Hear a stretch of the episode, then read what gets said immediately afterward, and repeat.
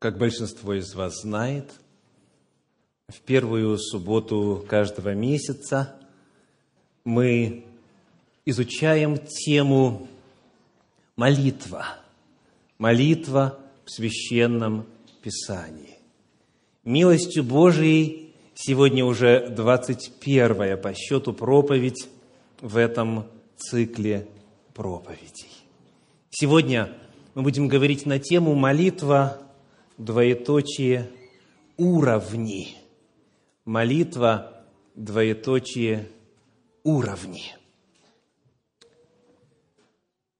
Согласно вашим данным, сколько времени люди в Соединенных Штатах Америки проводят в молитве? Какова продолжительность молитвы?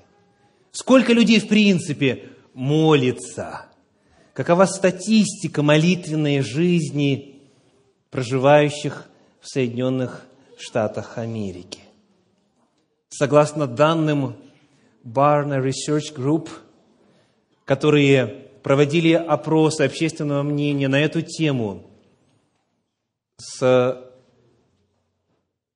2000 года по 2011 год – Статистика такова. 82% взрослых и 89% подростков молятся Господу в Соединенных Штатах Америки. 82% взрослых, 89% подростков молятся, молятся Господу. Если посмотреть на разницу между мужчинами и женщинами, то статистика такова. 88% женщин и 75% мужчин в Соединенных Штатах Америки молятся. Итак, те, кто помладше, молятся больше, те, кто женщины, молятся больше – если посмотреть по регионам, то живущие на юге и в регионе, который называется Midwest, имеется в виду именно Midwest of United States, да, в так называемых средних штатах, они молятся больше, чем те, кто живет на западе, на западном побережье или на северо-востоке. Статистика такова. На юге и в средних штатах молится 86% населения, а вот на западе и северо-востоке 76%. Ну а теперь вот продолжительность, средняя продолжительность молитвы. Как вы думаете, сколько составляет в Соединенных Штатах Америки? Вот средняя продолжительность одной отдельно взятой молитвы. Ответ – менее пяти минут – но больше четырех. Аллилуйя. То есть между четырьмя и пятью минутами в среднем, говоря, длится вот одна отдельно взятая молитва тех, кто молится. Вы наверняка слышали о гигантах молитвы, которые могут молиться аж 20 минут к ряду. Кто-то молится целый час – Некоторые могут 3, 4, 5 часов бесперебойно молиться, причем делать это регулярно. Благословенны они, что не нужно им хлеб насущно зарабатывать, да? Нет, оказывается. Оказывается, те, кто молится долго, кто получает удовольствие и радость от молитвы, это отнюдь не пенсионеры, не получатели социальных пособий. Как правило, это активные люди, у которых и бизнес, и семья, и дело, и образование, и так далее, и так далее. Выяснено, что продолжительность молитвы не зависит от социального статуса и от возраста. Сколько вы молитесь в день, если вот все вот сложить в купе – Какова продолжительность молитвенной жизни в сутки у вас? Или сколько в среднем, говоря, вы молитесь в, во время отдельно взятой молитвы? Ответ на этот вопрос, он очень сильно связан с нашей темой сегодня, которая, напомню, выглядит так. Молитва, двоеточие, уровни. То есть продолжительность молитвы человека зависит от того, на каком уровне он молится. Итак, давайте по порядку. Что такое молитва? Вот такое базовое простое определение. Это разговор с Богом. Или, уточним, общение с Богом. Потому что если это ну, скажем, общение, да, там не только, не только вербальная коммуникация идет, да, это общение с Богом. В действительности в книге «Исход» в 33 главе в 11 стихе читаем, Исход 33, 11, «И говорил Господь с Моисеем лицом к лицу, как бы говорил кто с другом своим, и он возвращался в стан, а служитель его Иисус, сын Навин, юноша, не отлучался от скини. Итак, когда Моисей общался со Всевышним, то уровень общения был каков? Как с другом своим, и более того, лицом к лицу. Лицом к лицу. И это подтверждается еще и в 12 главе книги «Числа», в 8 стихе, числа 12.8, для тех, кто конспектирует, где сказано, «И образ Господа он, Моисей, видит». Образ Господа он видит. То есть, вот это такое непосредственное общение в присутствии Всевышнего для Моисея было обычным форматом молитвы. Откуда мы знаем, что он именно молился так? Давайте посмотрим на книгу Второзаконие, 9 главу, 18 стих. Второзаконие, 9 глава, 18 стих, где описывается как раз вот тот период времени, который упомянут в прочитанном 11 стихе 33 главы книги «Исход». Итак, читаем Второзаконие 9.18. Написано.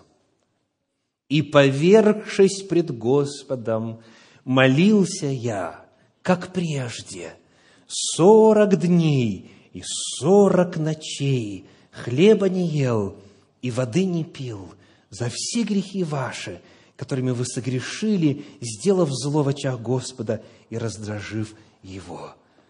Сорок дней и сорок ночей, каждый раз по сорок дней и сорок ночей Моисей на горе Синай что делал? Молился. То есть вот это общение с Господом, когда он видел Его и общался с Ним, как с другом лицом к лицу, это была молитва.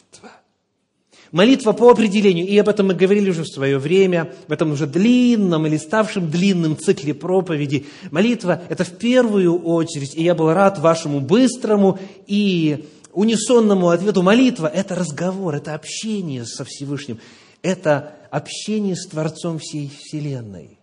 Так вот, молитва для Моисея была разговором с близким, близким другом.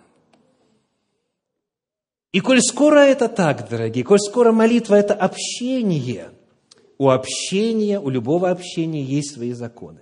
Общение развивается по определенным правилам. И вот сегодня я хочу предложить вам результаты исследований психологов, что касается развития межличностного общения – и мы сквозь призму результатов этих исследований, того, как в принципе взаимоотношения развиваются, посмотрим на общение с Богом в молитве. Мы найдем там пять главных уровней. Я ссылаюсь в данном случае на Джона Пауэлла, который в своей книге «Почему я боюсь сказать тебе, кто я?» описывает пять уровней, на которых мы можем общаться. Итак, первый уровень Первый уровень – это то, с чего все начинается, любой контакт, любое общение называется так – одиночные реплики. Вот когда вы в первый раз видите человека, что вы говорите? Здравствуй, те, или привет, да, или там how are you и прочее, прочее. What's your name? В зависимости от того, на каком языке, какого вы возраста, но всегда это, это базовые фразы. Вы не можете подойти и сказать, сколько у тебя в кошельке. Да? Привет, как тебя зовут, сколько у тебя в кошельке? Вы не можете так сказать. Все начинается с одиночных реплик, все начинается вот с таких вот утвержденных базовых фраз. Вот как это осуществляется в человеческом общении, цитирую по книге. Незначительные реплики типа «как поживаешь?», «чем занимаешься?», «как дела?».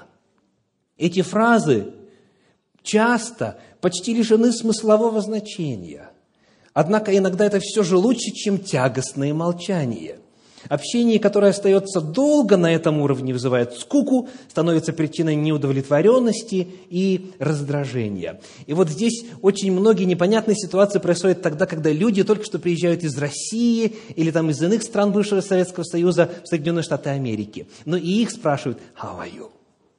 Значит, они тут же переводят «Как ты?» или «Как у тебя дела?». Но раз задали вопрос «Как у тебя дела?», человек уже приготовился рассказывать. Вот э, social security number еще не получил, значит, жильем проблемы, на работу пока не устроился. А смотрит, а собеседника уже и след простыл. То есть американец занял вопрос, как, задал вопрос, как у тебя дела? И ушел. Почему? Потому что how are you? It's not a question. Это не вопрос. Это приветствие. То есть, когда, вас, когда нас спрашивают how are you, нужно спросить good how are you? обменялись и побежали дальше. Все. То есть не ожидается в этой культуре, что на вопрос, как у тебя дела, вы будете отвечать. Или, как уже современные жители России говорят, кто такой зануда? Как отличить зануду? Это тот, кто на вопрос, как у тебя дела, начинает рассказывать о своих делах. То есть не предполагается, что будет какой-то глубокий уровень, что, что будет какой-то обмен информацией. Это просто такие междометия, это отдельные реплики. Это вот сказал и побежал. Вот такой уровень. Скажите, нужен ли этот уровень? Нужен, обязательно, потому что без него вообще никак не начать. Без него никак не начать процесс общения, углубления, взаимоотношений, их развития. Но вот эта фраза, это междометие, это короткое приветствие, это в действительности только лишь начало. И если человек на этом уровне застревает, то значит не состоятся взаимоотношениям, значит не будет подлинного обмена внутренним содержанием личности со своим собеседником. Скажите, как вот в контексте молитвы это может выражаться? Вот эти вот одиночные реплики, направленные в адрес Господа. Ну, например, в, в определенных деноминациях такая вот формулировка часто. «А, «Господи, помилуй, Господи, помилуй, Господи, помилуй, Господи, помилуй». Вот это одна фраза. Или же «Слава Богу», да, хорошая фраза, жизнеутверждающая фраза, нужная фраза. Но на этом и заканчивается разговор. Или прости Господи, или спаси Господи и так далее. То есть вот есть определенный такой вот набор фраз, которые как бы уместно и принято а, Господу направлять, но это все первый начальный уровень. К сожалению, многие люди дальше этого уровня так и не пошли. Они Господу, как дела, Он вам начинает рассказывать, а их уже след простыл. Нету общения. Второй уровень. Второй уровень специалисты называют так – формальный разговор. Формальный разговор. О чем идет речь? Цитирую вновь по книге. В данном случае человек делится информацией, однако не сопровождает ее личными комментариями. Вы говорите о том, что случилось, однако не проявляете своего отношения к сказанному. Например, Жена, видя, что муж уходит из дома после обеда, спрашивает, куда ты? И муж ей отвечает, ухожу. Ответил? Ответил. Вот. Но это формальный разговор. Вроде бы общаются, вроде бы уже даже что-то друг другу говорят, задают вопрос, отвечают и так далее, но не сопровождают своим личным мнением. Ничего, кроме формальности, в этом разговоре, как правило, нет. Приходит ребеночек со школы, и мама с папой спрашивают, ну расскажи, что у тебя было, как первый день школы прошел, какие оценки ты принес, все ли было благополучно, ну как было? Все хорошо. Все хорошо. Ответил?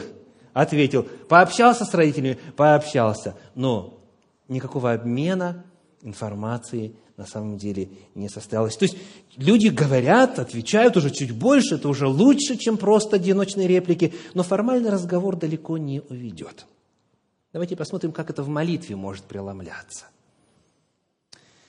Это тогда, когда человек из года в год, из месяца в месяц из десятилетия в десятилетие повторяет или формулирует свою молитву одинаково. без каких-либо вариаций. Вот, например, молитва перед принятием пищи. Ну, например, «Господи, насыть всех голодающих». Вот такая насыть всех голодающих. Вот в некоторых направлениях очень распространено. То есть, как бы, ну, прилично вспомнить, да, про нуждающихся там. А какие-то голодающие или по Волжья, или в Западной Африке, или там в Южной Америке, или в Бангладеше, или где угодно. То есть, никакой конкретики. Насыть всех голодающих. Очень легко сказать, да? Или, например, «Господи, благослови всех любящих Тебя». Такая замечательная, такая всеохватывающая, такая любвеобильная молитва. Но за соседа не помолился, за свою сестру в церкви, за брата в церкви или за э, своего сотрудника не помолился. То есть это именно вот молитва на уровне формального разговора. То есть еще коронная фраза «помажь уста говорящего и открой сердца слушающих». Правда здорово звучит? Очень елейно, очень благоговейно, да? Помашь уста говорящего и вот, но сказать, что благослови вот этого человека, назвать его имя и благослови, Господи, меня, вот я, наполни меня, наполни моих братьев и сестер на эту церковь, это собрание, всех, кто пришел, ну и так далее. То есть нету конкретики, нету реального обмена информацией. Вот на этом уровне очень многие молятся. Можно уже наперед часто предугадать – что скажет человек. И вы знаете, когда ты в первый раз слышишь эту молитву, думаешь, ого-го, и так и складно, и так вот возвышенно. А когда уже слушаешь ее в третий раз, то понимаешь, что человек просто-напросто повторяет набор заученных фраз. Все. То есть даже если он и не думает в этот момент, он если начал молиться Господи Боже, то он уже даже наизусть в это время может параллельно газету читать там, или женой разговаривать, он уже знает, знает, что нужно дальше говорить. Нету жизни здесь великому сожалению, многие так молятся формально. Вот один из примеров такого подхода к молитве мы находим в Евангелии от Матфея в 6 главе, в 5 стихе. Матфея 6 глава, 5 стих, слова Иисуса Христа. 6 глава, 5 стих. «И когда молишься, не будь как лицемеры, которые любят в синагогах и на углах улиц, останавливаясь, молиться, чтобы показаться пред людьми. Истинно говорю вам, что они уже получают награду свою. Итак, вот когда человека больше заботит то, как его молитва будет воспринята, чтобы соблюсти высокопарность и елейность и высокий стиль молитвы, вместо того, чтобы думать о том, что ты, человече, хочешь выразить перед очами Господа, вот тогда молитва как раз и останавливается на этом уровне, и дальше не идет, не достигает. Это уровень, чего, повторим, формального разговора. Итак, одиночные реплики – это первый уровень, дальше чуть лучше формальный разговор. Это уже лучше. Третий уровень, как говорят специалисты, это идеи и мнения. Третий уровень человеческого общения – это идеи и мнения. Вот что пишет книга – Интимность возникает только при общении на этом уровне, поскольку тут вы уже проявляете свои мысли, чувства и представления, вы без опаски облекаете свои собственные мнения в слова, и у вашего собеседника появляется хорошая возможность узнать вас ближе. Итак, здесь уже человек рассказывает о себе, раскрывает себя. Здесь такие фразы могут звучать. Я не согласен с президентом Обама по поводу его международной политики, например. Хотя тема, сами понимаете, взрывоопасная. Это только в интимном кругу можно разговаривать на эту тему, да? Как американцы нас учат о религии и политике с незнакомыми людьми не разговаривать, так? Только вот с теми, кому можно доверять. То есть речь идет о чем? О том, что человек говорит, я думаю, я считаю, мне кажется, я чувствую. Человек начинает рассказывать о себе, о себе самом, извлекать из своего внутреннего человека вот то, что там есть внутри. И когда мы говорим о молитве вот на этом уровне, на уровне идеи и мнения, то здесь человек как раз-таки и будет произносить эти слова. Он может сказать, Господи, я не знаю, я не понимаю, почему ты со мной это делаешь. И человек начинает рассказывать, я считаю, что вот надо было бы вот так и так и так. А вот то, что сейчас происходит, я не могу найти этому объяснение. Или же наоборот, Всевышний Господь, я так благодарен Тебе за то, что... И вы не просто говорите, благодарю Тебя за прожитый день, аминь. Вы начинаете рассказывать. Господи, Ты порадовал меня утром, когда дети вовремя в школу собрались. Господи, Ты спас меня по дороге, когда я на работу ехал, меня подрезали, я чуть было не перевернулся. Аллилуйя, слава Тебе. Я благодарю Тебя, Господь, за то, что Ты дал мне успех сегодня вместо 15 20 деталей выточить на станке. И так далее. То есть речь идет о конкретике. Здесь уже на самом деле реальное общение происходит. Человек, молясь ли вечером, молясь ли утром, он раскрывает Богу себя. Давайте посмотрим на парочку примеров такой молитвы в Священном Писании. Книга Иова. Книга Иова. Третья глава, стихи с 11 по 17. Иова, третья глава, стихи с 11 по 17. Вот молитва, вот слова страдальца Господу. С 11 по 17. «Для чего не умер я, выходя из утробы, и не скончался, когда вышел из чрева?» Зачем приняли меня колено? Зачем мне было сосать сосцы? Теперь бы лежал я и почевал, спал бы, и мне было бы покойно с царями и советниками земли, которые застраивали для себя пустыни, или с князьями, у которых было золото, и которые наполняли дома свои серебром, или как выкидыш сокрытый, я не существовал бы, как младенцы, не увидевшие света. Там беззаконные перестают наводить страх, и там отдыхают истощившиеся в силах. Иов рассказывает без утайки, без стеснения, без ложного благоговения, рассказывает свои мысли Всевышнему. Он откровенно ставит все вопросы, которые у него есть. Он ждет ответа. Он самого себя представляет Богу в молитве. Вот это третий уровень. Это уровень идей и мнений. И в этой же книге, рядышком, в седьмой главе, мы прочитаем стихи с 12 по 16. Иова, седьмая глава, стихи с 12 по 16. Разве я море или морское чудовище, что ты поставил надо мною стражу? Это Бог говорит кому? Это Иов говорит кому? Всевышнему. Ты, подсказка, а, местоимение с большой буквы. Разве я море или морское чудовище, что ты, Боже, поставил надо мною стражу? Когда подумаю, утешит меня постель моя, унесет горесть мою, ложе мое. Ты страшишь меня с нами, и видениями пугаешь меня. И душа моя желает лучше прекращения дыхания, лучше смерти, нежели сбережения костей моих. Опротивила мне жизнь, не вечно жить мне, отступи от меня, ибо дни мои суета. Очень откровенно, правда? Очень откровенно. Что есть внутри, то он и изливает Господу. Он рассказывает о своих мыслях, о своей позиции, о своих вопросах, о своем незнании, о своем недопонимании. Он открыт перед лицом Господа, и он это озвучивает. Он облекает эти мысли, эти чувства в слова. Вот эта молитва на уровне идеи и мнения. Следующий уровень молитвы, четвертый – мы совершаем восхождение. Это чувства и эмоции.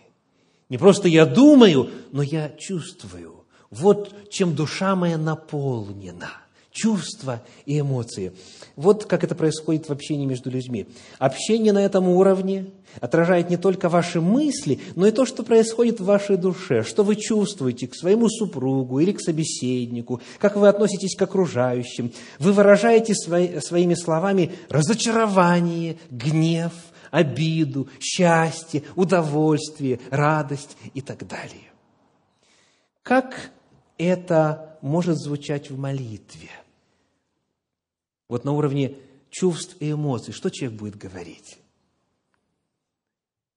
«Истомилась душа моя». Как лань желает, как лань стремится к потоку воды, так душа моя к Тебе, Господи. Или же, Ты прекраснее сынов человеческих, признание в любви. Это чувство, это эмоции. Когда человек в молитве говорит, Господи, мне плохо, или мне страшно, или наоборот, благодарю Тебя, Всевышний, за то, что Ты дал мне мир Твой, который превыше всякого ума. Человек рассказывает и описывает, что у него в душе. Он извлекает свои чувства и придает их огласке в общении с Господом. Это уровень чувств и эмоций. Вот пример из книги «Псалтирь», 41 главы. Все 12 стихов в этом псалме. Псалом 41, прочитаем его целиком. «Как лань желает к потокам воды, так жаждет душа моя к Тебе, Боже, жаждет душа моя к Богу крепкому, живому, когда приду и явлюсь пред лице Божье. Слезы были для меня хлебом день и ночь, когда говорили мне всякий день, где Бог твой? Вспоминая об этом, изливаю душу мою, потому что я ходил в многолюдстве, вступал с ними в Дом Божий, согласом радости и славословий празднующего сонма. Что унываешь ты, душа моя, и что смущаешься? Уповай на Бога, ибо я буду еще славить Его, Спасителя моего и Бога моего. Унывает во мне душа моя, посему я вспоминаю о Тебе с земли Иорданской, с Ермона, с горы Цаар. Бездна бездну призывает голосом водопадов Твоих. Все, во, все воды Твои, волны Твои прошли надо мною. Днем явит Господь милость свою, и ночью песнь Ему у меня, молитва к Богу жизни моей. Скажу Богу, заступнику моему, для чего ты забыл меня, для чего я, сетуя, хожу от оскорблений врага? Как бы поражая кости мои, ругаются надо мной враги мои, когда говорят мне всякий день, где Бог твой? Что унываешь ты, душа моя, и что смущаешься? Уповай на Бога, ибо я буду еще славить Его, Спасителя моего и Бога моего. Посмотрите, насколько эмоционально насыщена эта молитва. Он описывает и печали свои, и тоску свою, и тревогу свою, и, наоборот, радость свою, упование свое, надежду свою. Я буду еще славить Господа Бога моего. Вот так молятся люди, которые достигли вот этого уровня взаимоотношений с Господом, на уровне чувств и эмоций. Пример из апостольских писаний. Послание филиппийцам, 4 глава, стихи 6 и 7, призыв именно так молиться. Филиппийцам, 4 глава, стихи 6 и 7. «Не заботьтесь ни о чем, но всегда в молитве и прошении с благодарением – открывайте свои желания пред Богом. Открывайте свои желания пред Богом. И мир Божий, который превыше всякого ума, соблюдет сердца ваши и помышления ваши во Христе Иисусе. Итак, не только свои мысли, планы, намерения, оценку, согласие, несогласие, вопросы или уверенность, то есть на уровне идей и мнений, но и чувства свои, душу свою – чувства и эмоции мы выражаем Господу. И это четвертый уровень молитвы. И, наконец, мы подобрались к последнему, пятому, самому высокому. Или, если хотите, самому глубокому. И он называется в литературе так – глубокое духовное проникновение. Глубокое духовное проникновение. Вот что сказано в книге – в редкие моменты абсолютного согласия, речь идет о взаимоотношениях между людьми, в редкие моменты абсолютного согласия, эмоциональной глубины и удовлетворенности станет возможным глубокое проникновение во внутренний мир другого. Обычно это связано с каким-либо сильным переживанием, чем-то глубоко личным. Разговор об этом часто оставляет яркое впечатление у собеседников и обогащает их отношения. Доверять друг другу сокровенное – это высшая цель общения. Вот то, что никому другому не скажешь, то, что глубоко пряталось в течение, может быть, многих лет или даже десятилетий, вот оно обнаруживается на этом уровне, на уровне самой высшей связи со Всевышним. Вот как это может проявляться в молитве. Книга «Деяния апостолов», 10 глава, стихи с 9 по 16.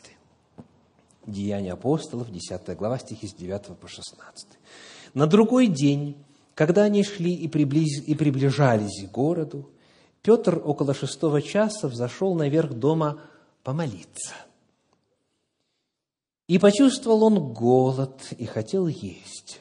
Между тем, как приготовляли, он пришел в иступление. Это очень интересное слово. Оно описывает определенное состояние. Что такое иступление? Посмотрите на подсказку в англоязычном переводе – у нас на экране перевод короля Иакова. То есть, как транс. Транс. Я пришел в выступление, в транс, говорит англоязычный перевод.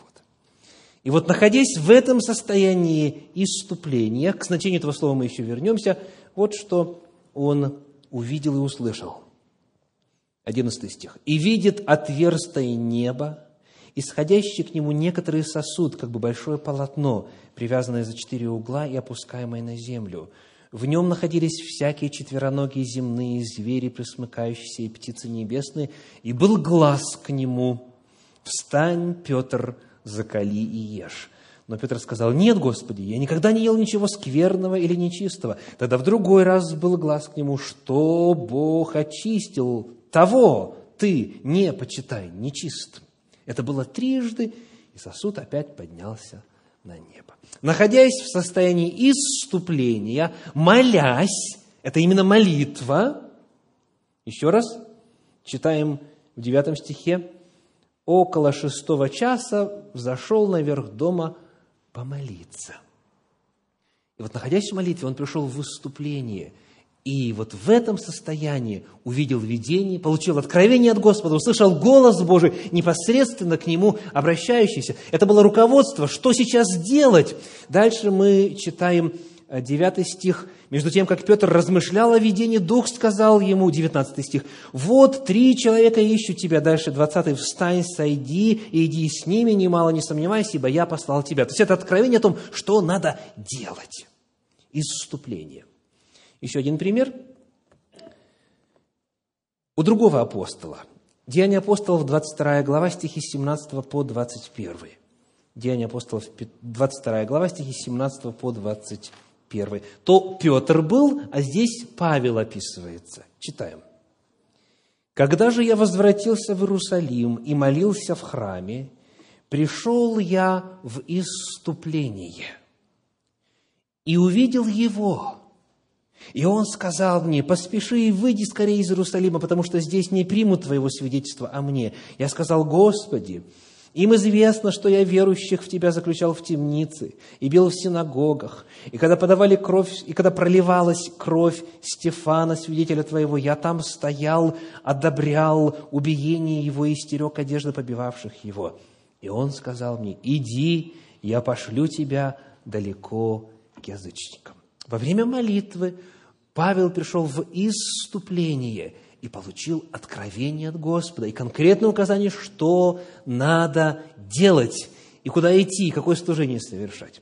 Итак, это пятый уровень молитвы – исступление. Вслушайтесь в русское слово. Что такое изступление или исступление? Две части. Из и дальше вступление. Ну, продемонстрируем. Вот она кафедра, я за нею, так сказать, скрыт, Исступление – это вот такой простой шаг. Готовы? Вот я совершил изступление. Вот то было мое обычное состояние, обычное мое место. Операторы мне дальше двигаться не позволяют, пока у нас свет не установлен, да? А вот теперь я совершил из вступления, я вышел из обычного состояния. Вот именно такое же значение в подлиннике. По-гречески это, и вы сейчас все узнаете это слово, экстасис. Представляете? Экстасис. По-русски экстаз. Что такое экстасис? То же самое. Экс – это наружу, и стасис – это состояние. То есть это выйти из обычного состояния. И отсюда экстаз, потому перевода транс и так далее. То есть это состояние, при котором человек, находясь физически здесь, получает от Господа непосредственное откровение, которое соединяет его с небесным миром, с духовным миром. Ему открывается духовная реальность, он получает откровение от Господа, непосредственное, голосом, видением, вразумлением и так далее. Исступление – это высшая цель молитвы и высшее состояние, высший уровень молитвы, при котором Бог непосредственно говорит человеку, при котором Он непосредственно наставляет человека, при котором Дух Святой непосредственно вразумляет и ведет человека. Вот это пятый уровень молитвы, глубокое духовное проникновение. Это слово переводится как «сдвинутый со своего места», «восторженный». Это вот именно возможность человеку из плоти и крови соприкоснуться с совершенно иным миром напрямую, непосредственно. Иступление, экстасис. Итак, каковы пять уровней молитвы? Первое – одиночные реплики. Дальше – формальный разговор. Третье идеи и мнения. Четвертое – чувства и эмоции. И пятое – глубокое духовное проникновение, соединение с Господом и получение от Него непосредственного откровения и извлечение из самого себя всего того, что должно быть освящено славой Господней. Это то состояние, при котором человек полностью открывается для Господа и получает от Господа откровение в свою жизнь. Общий принцип касательно уровней молитвы заключается в том, что по мере углубления молитвенного опыта, по мере углубления молитвенной жизни человека, как правило, удлиняется ее продолжительность. Сколько Моисей молился? Сорок дней и сорок ночей не ел и не пил. Ему это не нужно было. Он наслаждался Божьим присутствием, непосредственно от Него получая силу, да так, что потом лицо Его светилось. Молитва, когда растет, когда в опыте человека он переходит от одной ступени к другой, когда он видит цель, которая стремится, она на каждом уровне приносит все больше и больше удовольствия. Это не нудная обязанность, которую надо по часам или по графику, или там по обязательству, по долгу осуществлять. На первых этапах, да, возможно, так. Но когда растет человек духовно, то на каждом этапе молитва приносит все больше и больше радости, все больше и больше наслаждения. И человек ни на что больше не променяет время молитвы. И он готов молиться 15, 20 минут, час, два, три. Сколько он может реально посвятить, сколько он в силах посвятить время. Он может пребывать в этом состоянии сколь угодно долго. По мере углубления уровня молитвы – удлиняется ее продолжительность. Это общий духовный закон. Итак, сколько времени вы проводите в молитве, общаясь с Богом?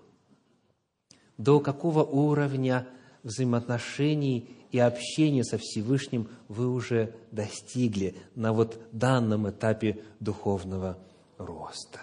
Побуждает ли Дух Святой вас сделать следующий шаг? Просите у Господа большего, просите у Господа более масштабного опыта. Не закрыты ли вы, не остаетесь ли вы, не удерживаете ли вы знания и чувства свои? Не из-за вас ли Дух Святой не может дать вам большую радость молитвенного опыта. Оцените себя, дорогие. Слово Господне показывает нам целый ряд удивительных примеров всех пяти уровней молитвы. Стремитесь к высшему, стремитесь к большему, забывая задние, простирайтесь вперед и обретайте радость.